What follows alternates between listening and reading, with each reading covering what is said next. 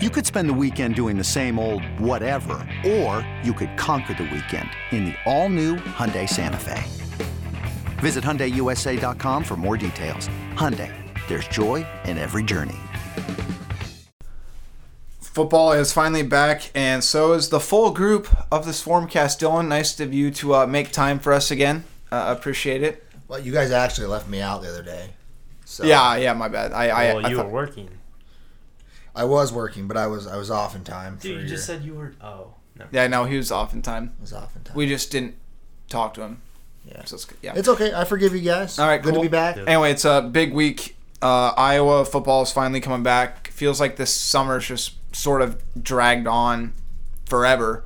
Uh, we had our chance to finally talk to Kirk Ferentz for the first time, at least in, in terms of a game week preparation. It's obviously a lot different talking to him when they're actually preparing to play a team instead of just practicing to uh, get better. So, a couple of things I want to hit on real quick from the start. Uh, quote that stuck out to me. Uh, I was talking to Nate Stanley a little bit, and I asked him, "Is it gonna be nice to finally go up against a defense that's not his own?" And he was like, "Yeah, it really is because the defense and the offense know each other so well. It's really difficult for the offense to even move the ball because when they call an audible or something, the defense knows what the audible is. So despite them being in a different coverage, they'll do what they're supposed to do to make an interception or make a play." Uh, so he's he's excited to finally go up against a defense that's not Iowa's, but it's going to have a couple Iowa players in it, and uh, Cedric Boswell and Manny Rugamba. Yeah, I mean, I don't blame him. Geno Stone said the same thing. He just tried to get out there and hit someone. I think that's kind of what the whole team's mentality is at this point. Really, nothing big from the players in terms of interviews. Um, we kind of got the full gist of everything going on during media day a few weeks back. I did want to mention one thing. Geno Stone said that he feels like there are three safeties right now in their group that really, really like are capable of helping this defense a lot, and that's him, Kaevon Merriweather, and Jack Koerner. Didn't mention anyone else. Said Dane Belton's been coming along a little bit, but he's still got a way to go. Um, as Kirk Ferentz mentioned too, that he really doesn't see any true freshmen playing on the defensive end either, which I found interesting.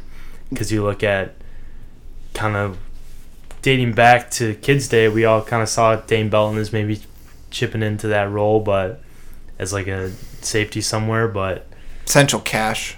yeah, some yeah, Is that playing or playing more than four games? More more than four games, but he also didn't rule out the possibility of them playing in special teams. And what I found interesting from today, which we'll get to it in a bit, was he said Iowa freshman running backs Shadrick Byrd and Tyler Goodson. He said they could play on the offense. They could help out with the offense or on special teams. He's not sure which, and that that kind of surprised me a little bit. Not because like Tyler Goodson, uh, at least I think Tyler Goodson. Maybe Shad Byrd's showed some things over the last week or so that really emerged uh, himself. Uh, but help on the offensive end, but the special teams kind of not worries me, but kind of it's it's surprising because I don't think you'd want to blow a red shirt on a running back to play on special teams. No. no. And he mentioned a few on offense as well. He didn't say any names. I was waiting for someone to ask me ask him that about what kind of names are standing out on the freshman end because he said that there are a few guys that can play. I'm predicting. I put it in my article the other day on HawkeyeInsider.com that I could see Sam Laporta fitting in somewhere at tight end. Now that Sean Beyer's back, maybe that makes it a little more difficult for him to get on the field. Um, I did mention Belton as well, and I mentioned Goodson, who I think could get more reps at offense on the in the backfield. So it'll be interesting to see what comes about. I don't really see any of these guys playing. Maybe the I mean they'll play, but they're definitely not in the plans to play right away. If you know what I mean. Yeah. No, for sure. And I, I think it comes down to for Goodson is if he can take advantage of the early opportunities because we've kind of mentioned on here before, the first couple games should not be close, but Iowa has a way of winning these games comfortably by the scoreboard, but don't really dominate through the entire game. We saw that last year with Northern Illinois when Iowa was up 3-0 at halftime. It took Toren Young's 40-yard run, which ended up being the longest run of the season, really helped kind of break things open in that 33-7 victory. But you know, I, like you said, I, I think there's a couple freshman playmakers. I do think Laporta can move up because I think Laporta from the. I don't think people really understand what they have in Laporta because everyone I've talked to, media wise, high school coaching wise, coaching wise, has been extremely high on Laporta and said that he's going to end up being a guy that goes to Iowa. And all the other college coaches are asking where they find this kid. Why didn't we offer this kid? Uh, but I also think that's also due to the fact that Josiah Miamen and Logan Lee were also in the, I think, a two hour vicinity of Sam Laporta. So that whole area was just congested with talented tight ends that maybe he just got overshadowed because he played in a smaller in a smaller league. But 50 touchdowns at any level of football is no joke for receiving Yeah. for a career. Because take into account, I'm not sure how many games they really played in the postseason, but you're playing, I don't know, Probably nine, four. Game, nine games in the regular season. Yeah, but it depends. I don't know how far they made it in the Yeah. playoffs. At most Three four. or four, somewhere in there, yeah, probably. Well, yeah, no, but I'm saying. So, I mean, that's don't what we're touching on no, the game. No, no, but I'm saying I don't know how far like they're going in the playoffs. But for his entire career, I mean, let's say they played nine regular season games, right? Ten at most.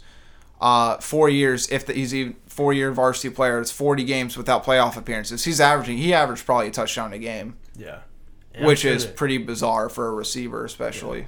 I'm sure there were games too where maybe it was a lower scoring game, he didn't get anything, but then there were some games where he just went off three or four touchdowns a night, something along those lines, and just really asserted his dominance. He's a guy who's also put on like 15, 15 16 pounds since he got to campus. I think he was only 225 uh, when he signed and committed to Iowa, when he came to Iowa. Yeah. So- I talked to someone the other day, and they said that it's been obviously with Chris Doyle, it's going to be all good weight, but he looks like that weight has definitely helped him a ton. Another thing that was kind of interesting on the offensive side, and Dylan, I'll let you kind of break down Mekhi Sargent here a little bit, but he he said that he hasn't seen much change in the his physique, but Mekhi said that he he's been told that people think he's thinner, but he did say I'm a lot stronger because keep in mind he missed Doyle's summer program last year because he arrived in August. So for him to, you know, now he's really up to speed. Now he knows the playbook. Now he's been through a very Chris Doyle influenced summer, and he was already a pretty strong kid uh, coming in coming into Iowa. So it'll be it'll be interesting to see what he says. But Sargent said that he's done a lot of work in terms of uh, really breaking down the film, and he said I don't even really watch. I I stopped watching myself. I I really started watching the offensive linemen and what they were doing because there'd be times where Nate Stanley would hand the ball off to him, and then Mekhi would end up going the same way when he was supposed to go the other way. I mean, it was simple miscommunications like that. But again, it's tough to walk into a situation as a running back and really have a full grasp on the strength program, the culture, and the playbook right when you first get on campus. I mean, you guys kind of know my feelings on on him. I think towards the end of the year, just his production is going to kind of, you know, and like you said, David, he wasn't here in the summer, so he didn't get that that summer to kind of work with the team, work with the strength staff. So you know, now that he's gotten off season under his belt, and you kind of saw it towards the you know the latter part of last season, just what he's capable of. Um, you know, 5'9", 212, I think that's not a huge jump in weight, but obviously you can you know shed some bad stuff and and just become stronger. You don't have to you don't actually have to gain weight. So I mean, I think I think it's a two running back thing right now. I think Ivory Kelly Martin's the guy that's kind of on the outside looking in, and I mean, I think Sargent goes over a thousand yards this year. I don't. I don't think there's any question, in my opinion. That'd be huge too. I mean, if it happened, because they haven't had. I mean, even when Akrum Wadley went over a thousand yards as a senior, it wasn't that impressive, and he was basically a one man committee at the time because that's when Toren Young and Ivory Kelly Martin uh, were just coming into the program. Toren Young a little bit more experienced, but he didn't really have a support system in that at the time. So if he gets over a thousand, that's big, and it's pressure off Nate Stanley, which is something that has to happen this year. Well, if, if he can step up kind of in the, you know, when it comes to pass protection and then in the passing game, I mean, Wadley was obviously so valuable as a pass catcher out of the backfield.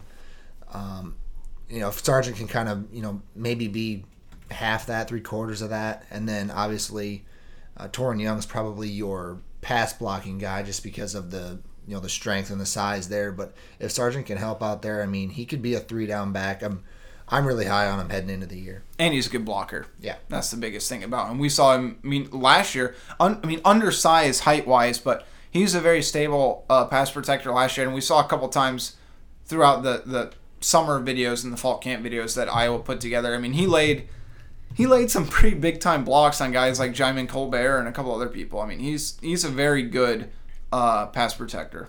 Yeah, and I think just taking more pressure off of Stanley because you guys know with Stanley that he kind of gets down on himself a little bit and really beats himself up when he messes up or when things kind of get out of hand with stuff. He's kind of, I mean, he's calm for the most part, but when things kind of, when things don't go his way, he tends to get frustrated at times.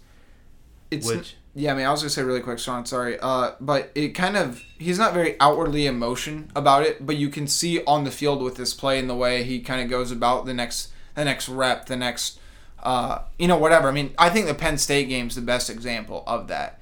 Uh, granted, he persevered through that bad thumb injury, but 19 of 48, and he just couldn't hit. He just couldn't hit anything. Um, Well, and then the massive mistake there at the end where just miscommunication and you know that obviously that comes with experience, but you know a guy who's in his second year, you know towards the end of it, you expect him to you know just call that timeout. Obviously, you know you're you're confused, your guys are confused, you have timeouts, just burn one and get everything straight. So, I mean, and and that should be there this year for him. Yeah, no, for sure, uh, for sure. And I, you know, I think Stanley. I mean, he's the most experienced quarterback in the Big Ten. And you know, it's like I said earlier. I think he's ready just to go up against a different defense. Like it's hard. I think it's even for the Big Ten guys because they came to Iowa so late and they said, "Oh, Nate Stanley struggled." Well, maybe it's because the defense knows the playbook. And the fact that people like it's one of those things too where I feel like people won't fully appreciate Stanley until he's gone. He hasn't been that big time dynamic winner that they've wanted out of him because they know the potential he has. But he's never been a bad quarterback for Iowa. I mean, 52 touchdowns in 2 years. I know people feel like he's left a lot of points on the board, but that's one complaint, but he still he still averaged over 29 points a game since he started his career. Yeah, and I think the one thing with that is Stanley's first season of starting, he got a lot of flack for overthrowing guys and just not having the best touch on the football, which, yeah, it's understandable. Like that's frustrating as a fan to see, but when you look at in terms of what he had at that point, in terms of wide receiver, you had Ihmir Smith Marsette, who was a freshman. Nick Easley wasn't really all that proven yet. Um, Matt VandeBerg was struggling. He didn't have really those targets. I mean, Noah Fant was good. TJ Hockenson was still kind of more of that blocking type tight end. He didn't have the type of weapons that you need in order to really take that next step. And now he's got those guys, and I think that's why they're so everything. People's expectations are so high with him now is because he has what he needs to be successful. Well, and I mean, I don't even know if there was a lot of expectations for him coming in. I mean, we're talking about a guy who could leave Iowa as you know the career leader in passing touchdowns. Should. and he had Iowa's he had offers from Iowa, Wisconsin, and Pittsburgh. So I mean, this isn't a guy that was heavily recruited coming out of high school. Keep in mind the Wisconsin offer came late. It was when Paul Chryst first got uh it was when Paul Chryst first got the job and a lot of people in Wisconsin feel like, "Hey, we need to offer this kid." So when they try to go get Nate Stanley, Nate Stanley just said thanks but no thanks because he was one of Iowa's earliest commits in that recruiting class. And I mean, that even yeah, that takes the the point you, you hammer it home a little bit further. So I mean, you I mean, I don't want to say you know temper your expectations, but I mean, this guy's given this program a lot already. You know, it's still with one year left. I mean, uh, it's been an impressive career so far. And I think he's one of the. I think him and Josey Jewell are the only two or three time captains of the team too. So obviously he's very respected in the locker room, and the work ethic from everything that we've ever heard about Stanley, it's second to none. I mean, this is his whole life. I mean, Kirk Ferentz's main point about Nate Stanley. He's progressed the way he's wanted him, but they just he, Kirk just wants to see him have fun because he doesn't feel like that he has fun, and that's kind of I, I think that's been pretty noticeable because he doesn't smile a lot. I mean, he's not really joking type. He's very Kirk Ferentz like in his interviews in terms of he knows how to answer, he knows how to play the game. Uh, but you know, I, I do think that Sean brings up a good point about, especially the wide receiver weapons, because this season, this is by far the most talent he's had in the wide receiver room. And if those guys can emerge, the running game will be there because it's going to force Iowa to, st- I mean, opposing defenses to stop putting eight guys in the box, which is something that they did all last year. And that's why Sargent, you know, Wirfs and Jackson, all those guys, they couldn't block. I mean, they can't block eight guys with five or six. You got to be able to spread out the defense. Uh, and I watched the the bowl game. It was on. I think it was on ESPNU last night. Yeah. I guess Monday night. And gosh, those safeties were just always creeping, always down by the line of scrimmage, and it burned them on the Easley pass. Mm-hmm. And there was another pass where it burned them because they were always just hammering down, waiting for that run. And it's another reason. I think Sargent carried the ball seven times for like negative three yards in that game. Yeah. Mississippi State was locked in on that run, and then Iowa hits them with, you know, something over the top. Now you get guys like Smith Marsette and Smith, guys that you know Smith Marsette especially, guys that can stretch the field and blow that top off that defense. I mean, it just opens up more room, and then you you know you get the the blockers out in front. Iowa's going to have a good offensive line; they always do. So if you can you know get more space, clear guys out with guys like Smith Marsette and Smith, I mean, it's only gonna it's just going to help the offense as a whole, really. Yeah, and you know, I, I think that's a good point, and that was something. I mean, if you rewatch that game, and I, I rewatched it a couple times myself over the offseason because I needed to see actual football being played. Uh, but I mean, it's kind of weird to say, but that might have been one of Nate Stanley's best games as a as a Hawkeye because keep in mind that Mississippi State defense is was essentially a pro defense. I mean, the fact that Iowa, uh, the Iowa offense produced the most explosive play against that defense all year when they come out of the SEC. Um, I think like three or four of those guys were first round draft picks in that Mississippi State defense. They scored 27 points on essentially a pro defense, but the, besides that one interception, which it, it was, I think Stanley took a step back last year because he kind of locked into rece- receivers a couple times, and there's always one, I think at least one pass a game where you just sat back and said, "What are you doing?" I mean, threw in a double coverage, would get picked off because Nate Stanley saved the touchdown because he chased the guy down after he picked it off against Mississippi State.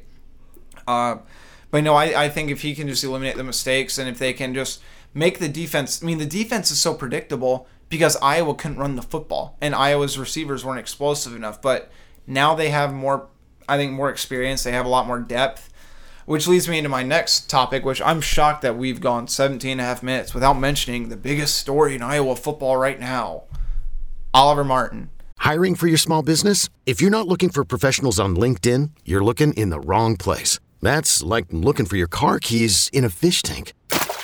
LinkedIn helps you hire professionals you can't find anywhere else, even those who aren't actively searching for a new job but might be open to the perfect role. In a given month, over 70% of LinkedIn users don't even visit other leading job sites. So start looking in the right place. With LinkedIn, you can hire professionals like a professional. Post your free job on linkedin.com slash recommend today.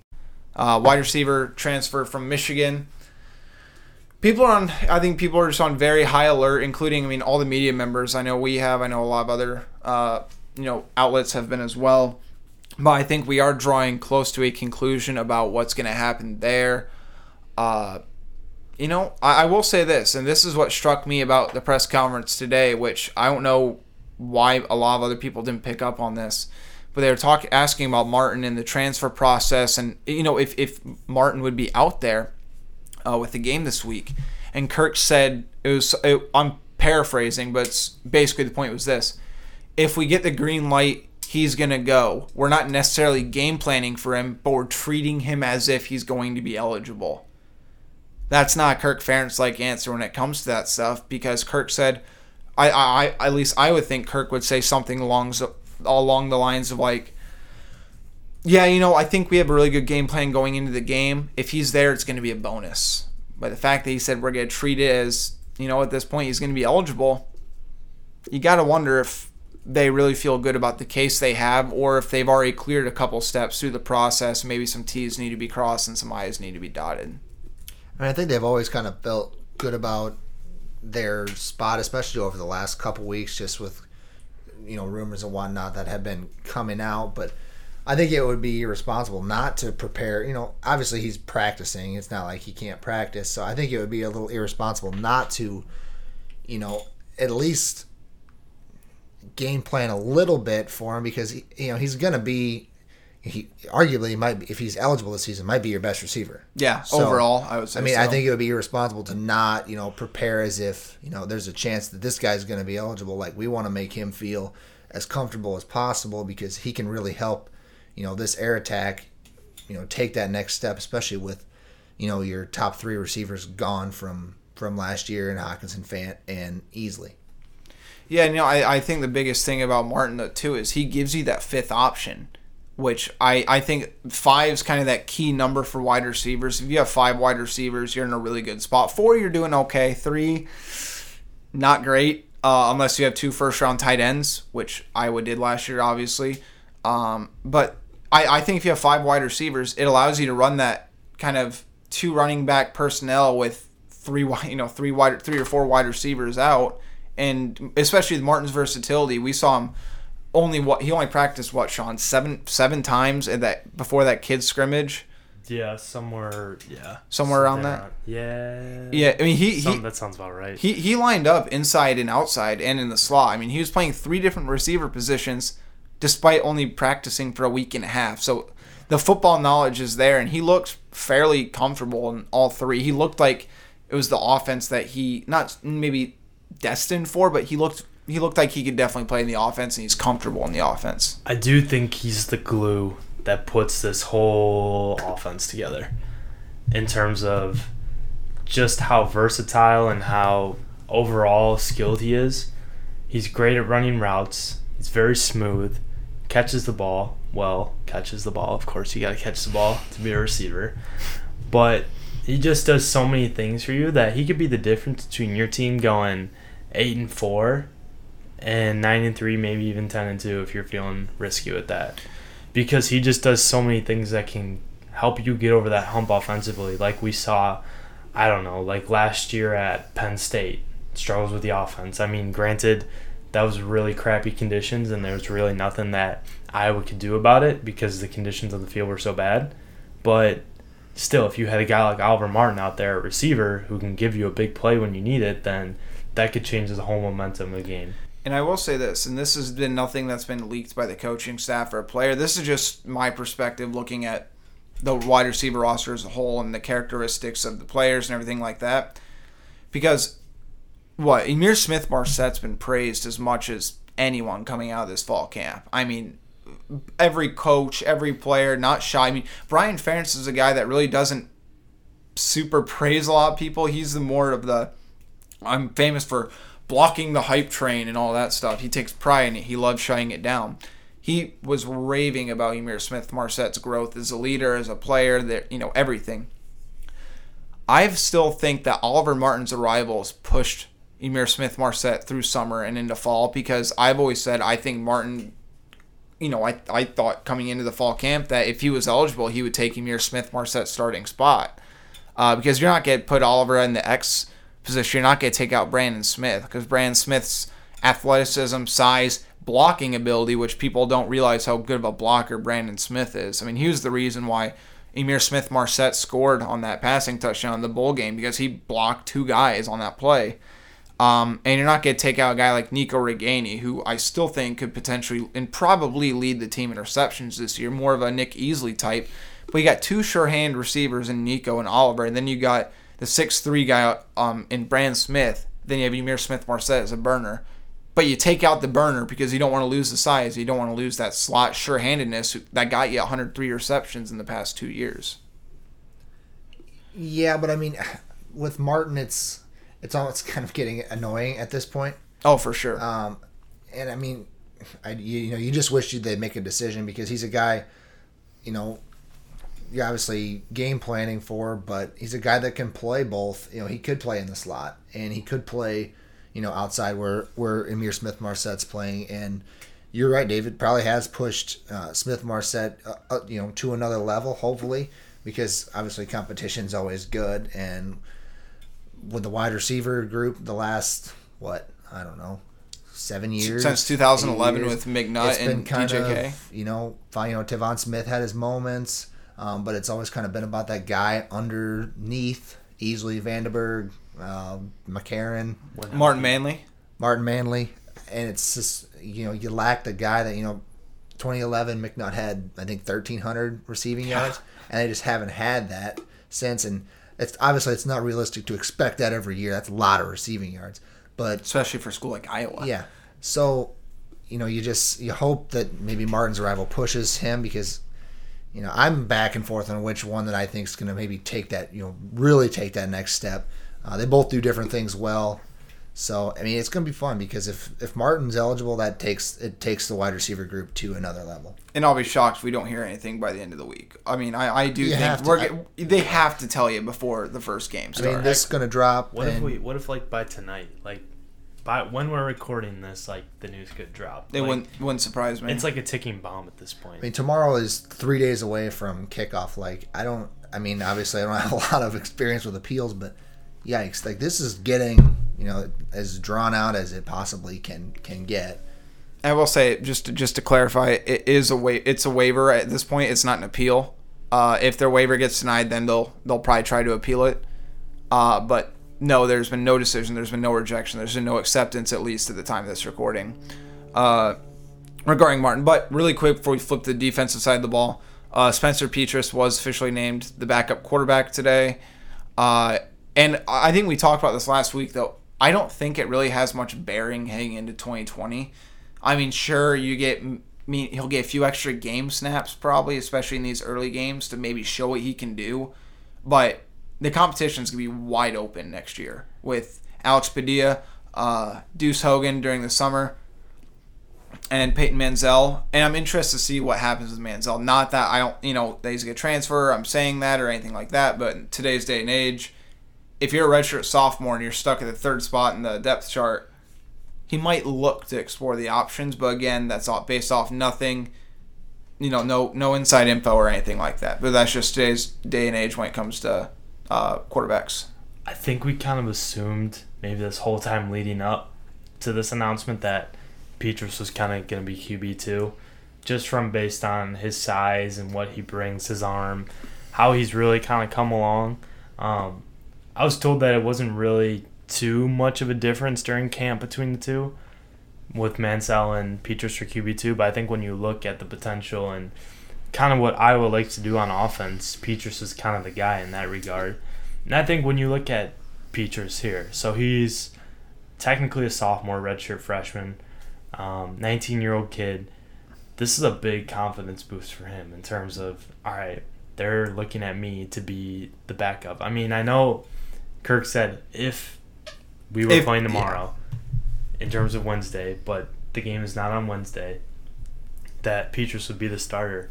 He's still kind of hinting towards that Petras is kind of our guy when Stanley goes. And I think Petras can kind of look at that and be like, hey, like, this is going to be my team in the next year. Like, I can start taking what Stanley has now, what he's doing now, and apply that, learn this whole year, and then be ready to take over next year. Because I think I he's going to be huge next year for Iowa. I mean, I don't want to get too ahead of ourselves because we already have this season to worry about. But I think Peters can now. I mean, you don't want him to get satisfied either or anything, but I think now he can kind of look at like, okay, what do I need to do in order to be the next? Be, groom Nate's- yourself. Yeah, basically. And I think too, like he doesn't want to get too ahead of himself because what what, God forbid something happens to Nate Stanley, he's he's the guy. So he's got to be ready, but I think this would good for him. something that I did want to mention, then we'll flip the defensive side of the ball when it comes to Petras. And this is, I think, people don't realize how big this is. The O line will need to be retooled, obviously, because I, you know, Alaric Jackson potentially go pro. Wirfs, at this point, might be stupid if Wirfs to come back because he's probably going to be a top 15 draft pick. But let's look at this Brandon Smith, senior next year. Ihmir Smith Marsette, senior next year. A guaranteed eligible Oliver Martin next year. Tyrone Tracy next year. Nico Ragaini. Mekhi Sargent. Ivory Kelly Martin. Toren Young. I mean, he's going to have all the weapons to help smooth ease that transition besides maybe a dependable O line, but the guys that are behind him have been the program for two or three years for the most part. So I'm I'm I'm kind of interested. even, as- even guys like you know Miamen and Laporta are going to have a they're going to have a year under their belt, so that's just Sean Beyer, And I know Sean Beyer will be back Sean too. Beyer's Obviously, back, too. Wieting, Wieting and Cook are both going to be gone. Drew Cook. But I mean, another. I think we're all kind of higher on the guys that came in in the class in this past class at, at the tight end spot, and you know we could still see one more here. Well, I guess you're gonna then you're gonna have Yelverton, Lachey, and I mean Theo Johnson's even out there still. I was still be in a it. pipe dream at this point, though, if you can get all those guys in the tight end room. yeah, that's a lot. But I mean, there's a lot of talent for a guy who can sling it, quite frankly. And I mean, I feel like you know, last week we all talked about this. We kind of speculated who QB two would be, and I think the consensus was it was Petras. He just fits the Iowa mold better than Peyton Mansell does, and he, Peyton Mansell's a heck of a talent. Like you watch his high school film, he's dynamic. He can throw the ball. He can run it.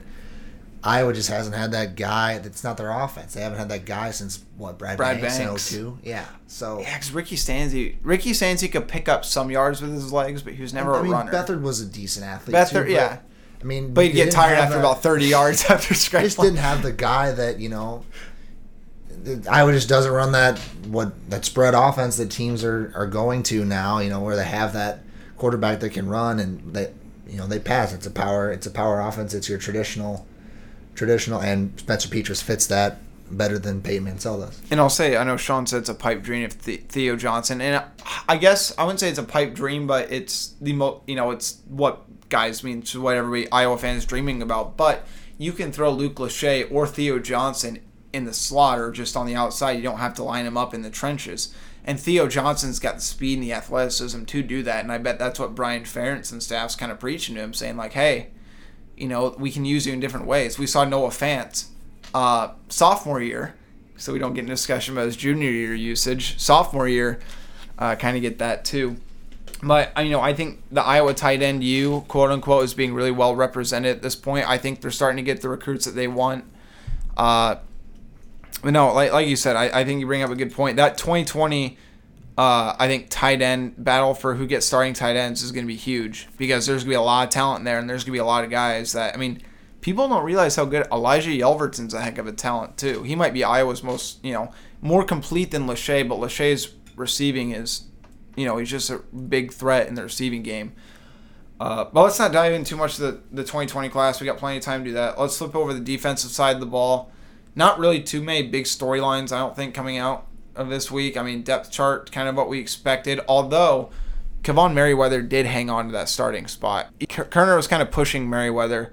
Uh, and we kind of saw it during his Kids Day scrimmage where Merriweather was kind of lining up in a couple wrong spots and some not so friendly words from members of the coaching staff were being had uh, to Merriweather.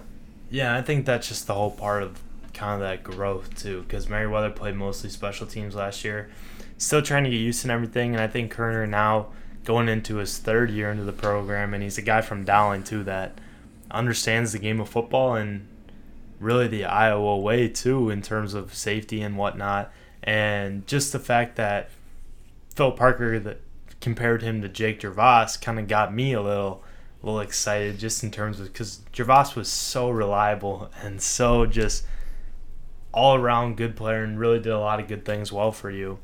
Um, and if Iowa could get another Jake Gervase in the program, then that's something to really be excited about. I still think Koerner's going to have kind of, I mean, he's benefited a lot from Chris Doyle's program and whatnot, but we're not really sure what we've heard about it, but we're not really sure what he can do. He didn't play in the the Kids. Day Yeah, scrimmage because of a muscle. I think it was what muscle pull or something. It was very minor. Something very minor. Missed a week.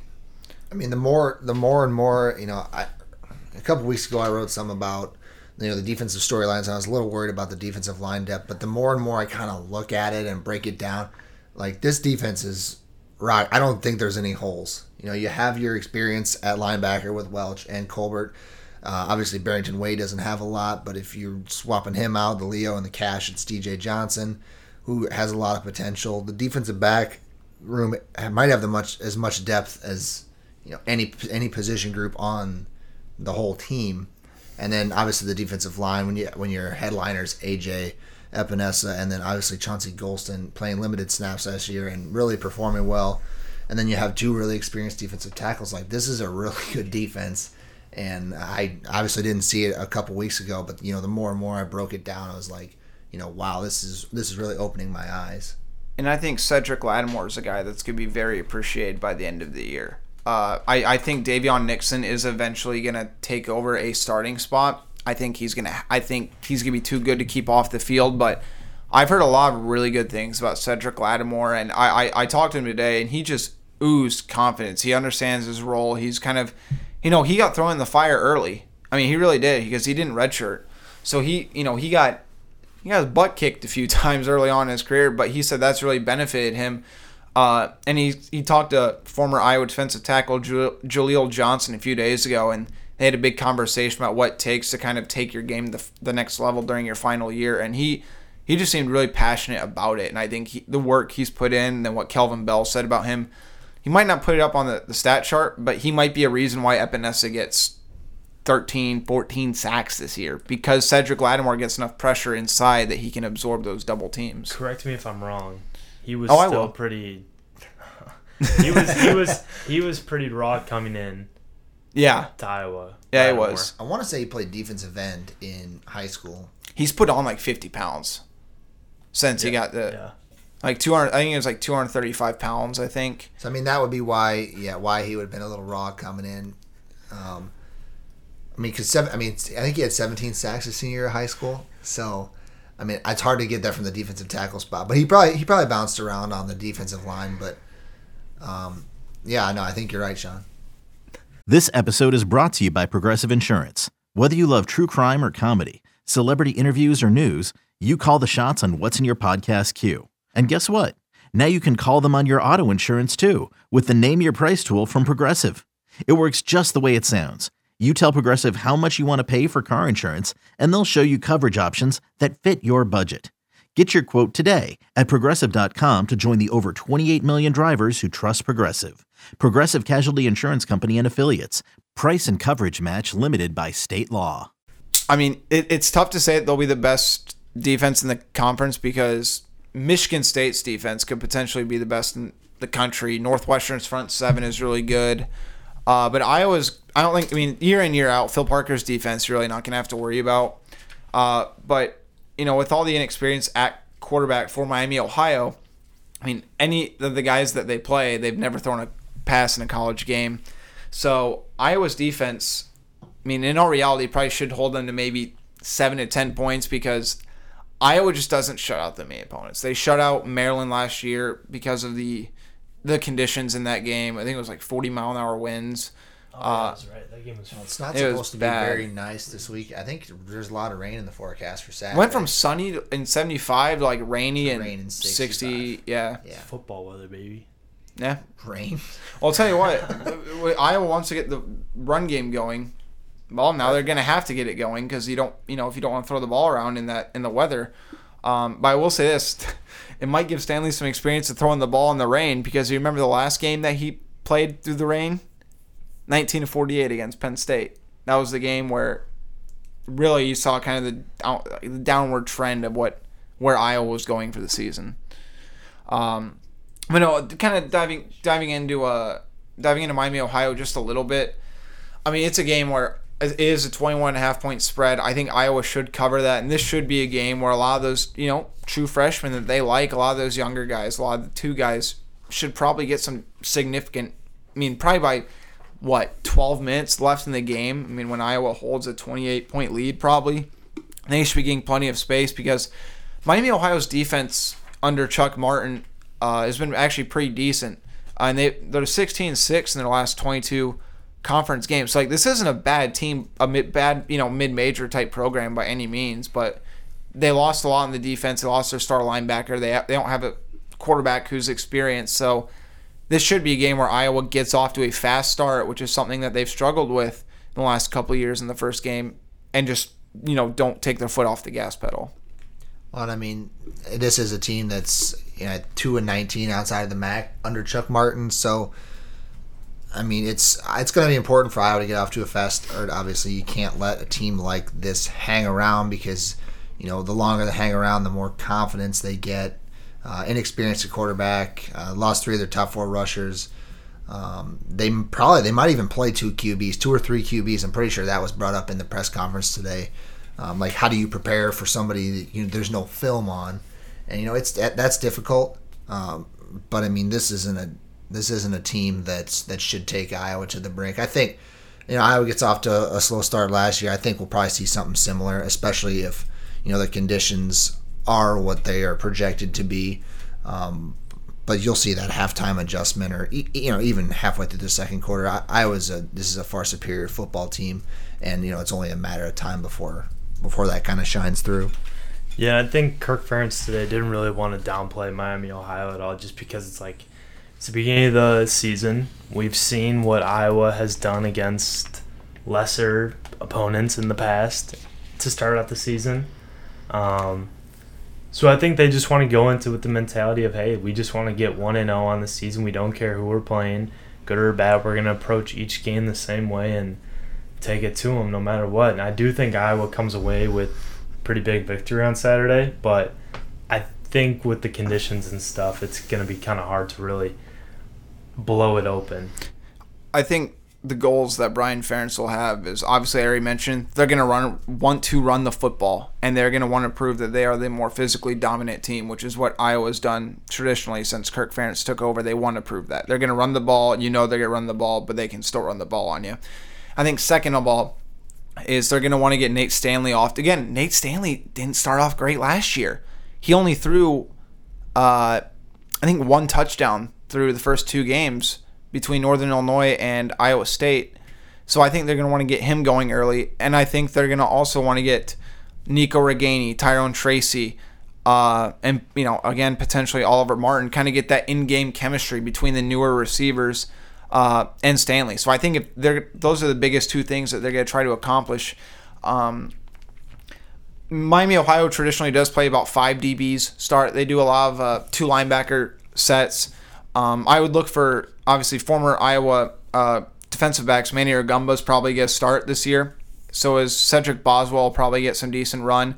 But Miami, Ohio did lose two of their starters from last season. So I mean they are replacing a lot on defense. They do have a very good nose tackle who's coming back, six sacks on the year uh, last year, about ten and a half tackles for loss, a big presence inside. But again, this should be a game where this is a pretty ideal setup for Iowa, I think, to really get the run game going and get those newer receivers established. Yeah, and that's one of the one of the things I'm most excited about is to see those new guys like, you know, Tracy and Ragaini, and then obviously, like you said, David Martin's eligible. Um, I'm really going to be keeping a close eye on like the interior of that offensive line. You have both Paulsens, um, and then inside there is, is Tyler Linderbaum at center. At center, um, I'm interested to see you know what Tyler Goodson and Sh- I'm assuming they're going to get some run because I'm assuming this game's going to be a little out of hand. So I'm interested to see what Shad Byrd and Tyler Goodson bring to the table. And then on on defense, I mean, DJ Johnson's a guy that I that I'm going to keep my eyes on, um, and then Kaevon Merriweather as well. And then um, Noah, Sh- I'm, I'm interested to see what Noah Shannon can bring to the table because I feel like he can. And then obviously Daviyon Nixon. So the backup guys there on the interior, the defensive line. No, I, I, I think you're right though, Dylan. You know, another guy I'm interested in seeing, which I didn't really pay attention to that much in the the fall scrimmage, but apparently a lot of people said played really well. Logan Lee, because Logan Lee is now a defensive tackle, so maybe you know last six or seven minutes of the game he could get thrown in at defensive tackle, because I don't know when else you're gonna use him. But Logan Lee was a really good player uh, in high school. I think he's second all time in state history in sacks, uh, and the only reason why he didn't break the record was because he was, I think, what he missed the last four or five weeks of the season due to a lacerated spleen. I want to say Well, there was one week where I think he had seven in one game, and it's just it's it's almost disgusting. You know, I, I, I, don't know if you guys have ever stood next to him, but he's he lo- he's. oh yeah, he's big. big. I saw a him big walking kid. class yesterday.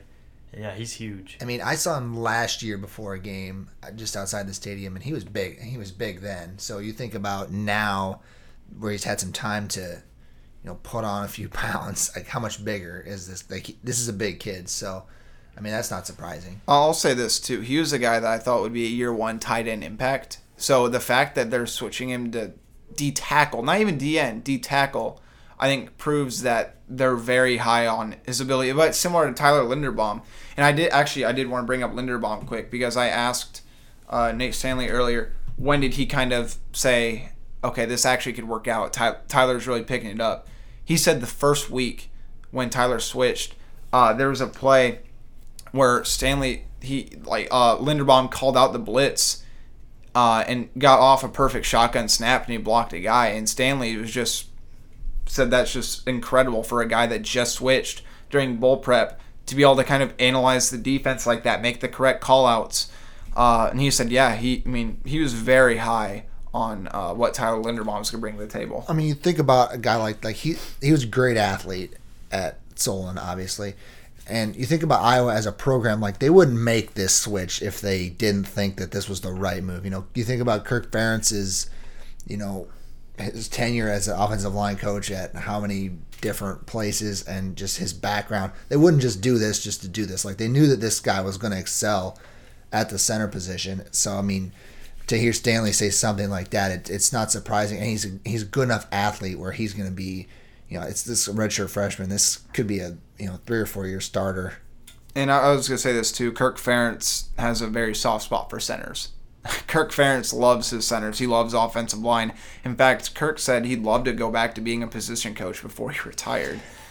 Uh, and he'd love to coach the offensive line, which is something that's just kind of uh, random to me. But you know, I, like like we've kind of mentioned, I think this is a game where we all feel pretty strongly about Iowa's chances going in. Again, it's a night game in Kinnick too. I mean, there's really no reason for a slow start. Um, all the lights will be on. The players will be excited. The new tunnel, the newly remodeled end zone, the first wave of the season. I mean, just a lot of factors going into it. Uh, Miami, Dave's, Ohio's. Dave's uh, a lot. Dave's all, all his coffee that he's gonna consume. Today. Yep, that's true. Oh, over under thirteen cups of coffee. I throughout the push. day. You push it. I push it. Yeah. The thing that's annoying Yikes. too is like Dave will like brag to me that he's drinking his coffee. I'm like, dude, I honestly don't care. Like, shut up. I was like, dude, Got my, my shotgun, my uh, double espresso in the You're morning. gonna save some for the rest of the guys, or just No. You're gonna say, "Hey, get on it." The 'cause it's Nebraska gonna be guys said they were happy that I, I, I'm gone. Stop covering Nebraska now because they all actually have coffee in the press box. You box. probably put a dent in the budget because they had I to probably buy more did. coffee because because Dave's up there drinking. That's why that's that's why they stopped serving cookies at halftime and only stuck with popcorn. they stopped serving cookies. Yeah, for like a couple games they did, and I'm like, I'm What? pretty sure it's because I put the dent in the uh, coffee. I just put a dent in the budget. Dude, those sugar cookies were unreal. Anyway, enough from my uh, You coffee guys, ventures. You guys and your caffeine, holy crap! But, uh, your sugar. I just rest on just pure energy, just being a kid. Thanks to the uh, heartwarming tale of the, the the innocence of child youth, just the innocence of youth, Sean. I pre- we appreciate it. What did you just start 15th grade the other day? Yeah, I did. First day was yesterday, or Monday. Or did you post a uh, first day of school picture? You did, yeah. I did. No, you didn't post a picture, but you posted something on Twitter. something. Yeah, Oh yeah, back to school. Back to school. baby. it was a gif. It was a gif of a little girl running. Can't wait to learn. Oh yeah. Yeah. and then Sean skips two classes. Oh, yeah, that was uh, not true at all. Better hope your Sorry, I- professors aren't listening to this. But no, I, again, I, I think I think there's too many things going in Iowa's favor in this game. New quarterback for Miami, Ohio. They do have a couple good wide receivers that will test the secondary, but the secondary is still experienced enough. I am interested to see with the new quarterbacks if they try to go deep because if they see the inexperience with Merriweather or Koerner, because if Koerner could play, if they take a couple deep shots down the field early to try to kind of crack it open and get them off to a hot start. But I think there's just too many big question marks for Miami, Ohio. I think Iowa, I, Iowa still has a couple question marks, but they're a much more complete team, as you'd probably expect when you're, you know, a Big Ten versus a MAC opponent. Well, Big Ten if you're not Rutgers, uh, versus a MAC opponent. Well, I mean, come on, let's be real. Uh, That's fair. That's fair. uh, let's go final score prediction. I think we kind of got the preview out of the way. Obviously, we'll have much more content at HawkeyeInsider.com throughout the rest of the week, um, previewing up to the big season opener with Miami, Ohio. Uh, Dylan, you want to start it off? Yeah, sure. Why not? Let's go thirty-three to seven, somewhere in there. I don't think that. I think Miami, Ohio gets a gets a garbage touchdown at some point. I think Iowa slow start, but Um, So they- similar to Northern out. Illinois last year when it's 33-7 last year. Yeah, actually, yeah. I can't believe I just did that. Sean, what you got? 28 to 3. Actually, I was feeling 38 10, but then I was like, you know what? Conditions are going to be crappy, so might as well just. They do cover. I think they cover. Sean just didn't want to be right because I was gonna say 38-10. So there's your uh, there's your bold prediction of the week. No, I mean as you all expect, I think Iowa starts off one and zero. I think they hold the advantage at virtually every position heading into this game. Uh, not enough big question marks, and then.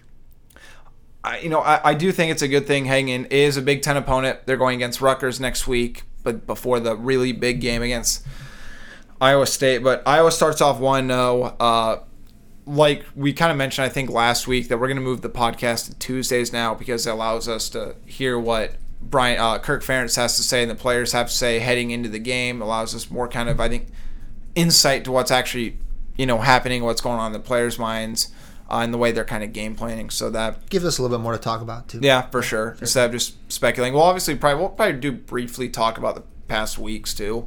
I know we're I mean, Sean and I are uh, expecting to do an instant reaction podcast at the end of every game at 15, 20 minutes about you know just whatever happens. They get happened. gonna post it at two in the morning and Yeah. listen to it on Yep. Sunday morning. It's gonna be great. It's gonna be it's gonna be a late night. This first week is gonna be a late night. Well, you could have some fans that are that are still You know what? Hang on, and they hang on. be listening to I'll it. take the over on that coffee now. Because I just remembered it's gonna be Oh, up it's till about two thirty. Yeah, yeah. I'll, I'll take the over. Start drinking the coffee about 8 a.m. and don't stop till about 8 p.m. Yeah, and, uh, I'll probably be drinking it. till, Later- I'll probably drinking till about two, two, a- drink coffee till about two a.m. It's not. That, there's no way that that's good for you, Dave. There's a study that came out a week and a half ago that said eight cups of coffee helps you live longer. So what I'm trying to tell you is I'm immortal. Yikes.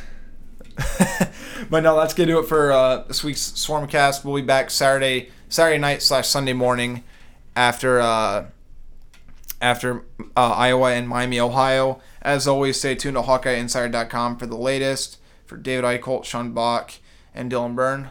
Talk to you again Saturday. You can now relive the best moments of the UEFA Champions League 24 7. The UEFA Champions League channel is a new 24 hour streaming channel serving non stop goals, highlights, and full match replays from the world's most prestigious club competition. Reminisce on your favorite moments, legendary players, and brilliant goals with the UEFA Champions League channel, streaming around the clock on Pluto TV and the CBS Sports app.